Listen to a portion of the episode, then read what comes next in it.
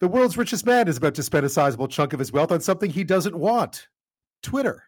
Elon Musk is abandoning his legal battle to back out of buying Twitter by offering to go through with his original $45 billion US bid for the social media platform. The Tesla CEO made the offer in a letter to Twitter, which the company disclosed in a filing Tuesday with the US Securities and Exchange Commission. The offer comes just two weeks before Twitter's lawsuit seeking to force Musk to go through with the sale goes to trial in Delaware. For months, billionaire entrepreneur Elon Musk has been trying to get out of a $45 billion deal to buy Twitter. Musk has said the social media platform is laden with devaluing fake accounts that Twitter had failed to disclose. Twitter always denied it, and now a source familiar with the matter told ABC News Musk has agreed to go forward with the purchase at the original price of $54.20 per share. If Twitter agrees, the two sides would avoid a trial at the Delaware Chancery Court that was supposed to begin this month. Aaron Katersky, ABC News, New York. So Musk didn't want it. He denigrated it in not wanting it. So what's going on? Joining me now to explain is Dan Ives. He's managing director and senior equity research analyst covering the tech sector at Wedbush Securities in New York. Thanks for your time. Great to be here. So, uh, decipher this one for us. What's going on? Uh, a sudden a U-turn, so to speak.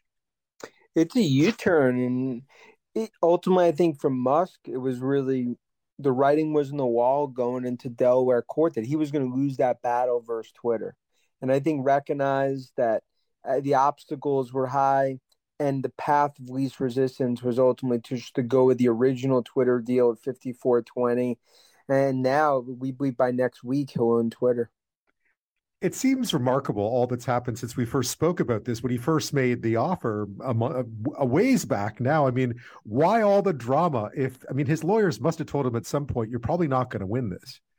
Yeah i think for musk he essentially got cold feet scapegoat you know market turned. I think twitter ultimately as he started to do the work you know recognized that there were a lot more challenges maybe he thought at first tried to get out of the deal and that just wasn't going to happen. And because I think legally, you know, he kind of crossed a threshold where he was in weak legal standing when it comes to trying to bail out the Twitter deal. And that's what was happening going into Delaware. But it, this has been a Twilight Zone, a soap opera, and now it ends, ironically, with Musk owning Twitter. Yeah, and with the text messages revealed last week, and so I mean, it's been no end of fascination for the rest of us. But I can't imagine it was good. Uh, what's happened to his invest? Is this still a good deal for him? I mean, he he feels like he's harmed his own investment a little bit over the past while. It's never been a good deal. Forty-four billion for an asset that we believe is worth twenty-five to thirty billion never made sense. I mean, and for Musk, it's essentially he's basically trading caviar for a two dollar slice of pizza in terms of getting Twitter. And now the chat you know, the easy thing for Musk was buying it. The hard thing is going to be fixing it. And that's the problem going forward. This has been a risky bet for Musk. Yeah, what what happens now? So Twitter, I gather, will accept this deal, right? This is what they wanted. This is what they were fighting for. Is there anything that stands in the way of that? Yeah, I mean there'll be some legal noise, but we believe next 24 hours Twitter accepts it, and we believe potentially by next week Musk owns Twitter, and it's a this is going to be a balancing act for him with SpaceX and Tesla, and going to be a bright spotlight front and center to see how this all plays out over the next six to nine months. So, what's going to happen to Twitter here? Because there was lots of speculation when he first made the offer about what the impact on the company would be, and then he bailed, and so everyone thought, okay, well, it's going to stay the same. Now he's back in, and probably not too happy to have to be back in. So, I wonder what his uh, ownership is going to look like. Well, it's ironic because he it's like owning a house that you don't want. So, for him, it's really going to be the monetization of the Twitter platform. That's been an uphill battle in social media that Twitter's had for years. And, you know, now it's going to be about trying to increase engagement. The advertising piece, there's a lot of areas that Twitter potentially could go, you know, charging subscribers. And it just comes down to Musk's success stories. The reason he's the richest person in the world, it's because technology. It's SpaceX, it's Tesla. Twitter's a whole nother animal, and that's the problem.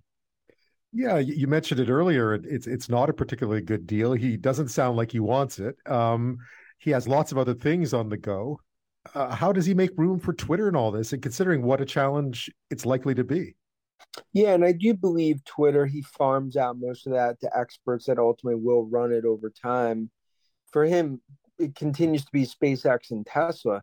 But Twitter, I mean, this is a transformation story. This is going to take a few years to turn around.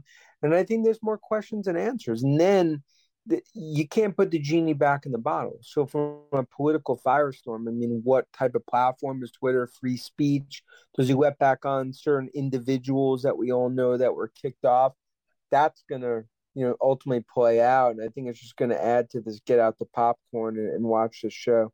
So, you don't think this drama is, is, is nearly over right now? With Musk, there's drama every day on a daily, sometimes hourly basis. Him owning Twitter, I think that's just the start of what could be just more chapters ahead uh, as he gets himself into more hot water. Do you think he goes into this um, with a more reserved attitude than he started out with, or does he go in gangbusters uh, for Twitter, considering he's had to buy it when he didn't really want it anymore?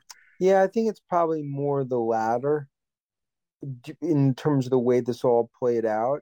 But then it comes down to like, how do you fix it? And then that's going to be the big questions going forward for him because Dorsey and others have not been able to fix it. Why will Musk? Now, Grant Musk back against the wall, you never know what he's going to come up out with. But when it comes to the, the Twitter transformation story, I think there's more questions than answers right now. And I think a lot of users are going to really be focused to see the changes, at least in the near term. Yeah, I mean, I think there's a lot of eyes, users especially. These are pretty influential users, right? It's politicians and policymakers and thought leaders and all those other people out there. They'll be watching to see what he does, and if he, you know, if, if he makes a wrong step, you might see people bail from it. It kind of feels like he lost both crowds here. You know, those who were suspicious of him to begin with are still suspicious, and those who thought he'd be a great champion of free speech suddenly want, realized he didn't really want the company in the first place but he's been able to to do what few have actually anger both sides of the aisle and it's not just domestically it's really international. I mean when you get to europe and it's a tightrope for musk even when it comes to twitter and china. I mean china is a key part of the tesla story. That's the other worry. Does owning the twitter platform start to have a ripple effect or a stain on some of the other areas political blowback and things like that and that's why, as a Tesla investor, you never even wanted him to get near Twitter. Now he owns it. Yeah, because we saw that yesterday with the blowback about his comments about how to end the war in Ukraine, right? I mean, when he wanders into politics, it hurts. It hurts his investors and it hurts his companies. And it hurts his brand, and it's a black eye for him. And just when, even when we think about the Ukraine tweet, I mean, that's just as a user. Now he's going to own the platform. So uh, what what now? I mean, it feels like this has done some damage to just about everything. Although Elon Musk seems to have a way to uh, to escape these things, or has in the past. Yeah, have fun. Like he's always had that ability. Here, he can't because ultimately it goes it goes into the legal area, and I think that's where he finally hit the brick road. Look, I think he'll own Twitter probably in the next seven to ten days. Lay out a business plan I think the overhang on Tesla is starting to wane a bit in terms of the, you know, the overhang there in terms of him potentially selling more stock.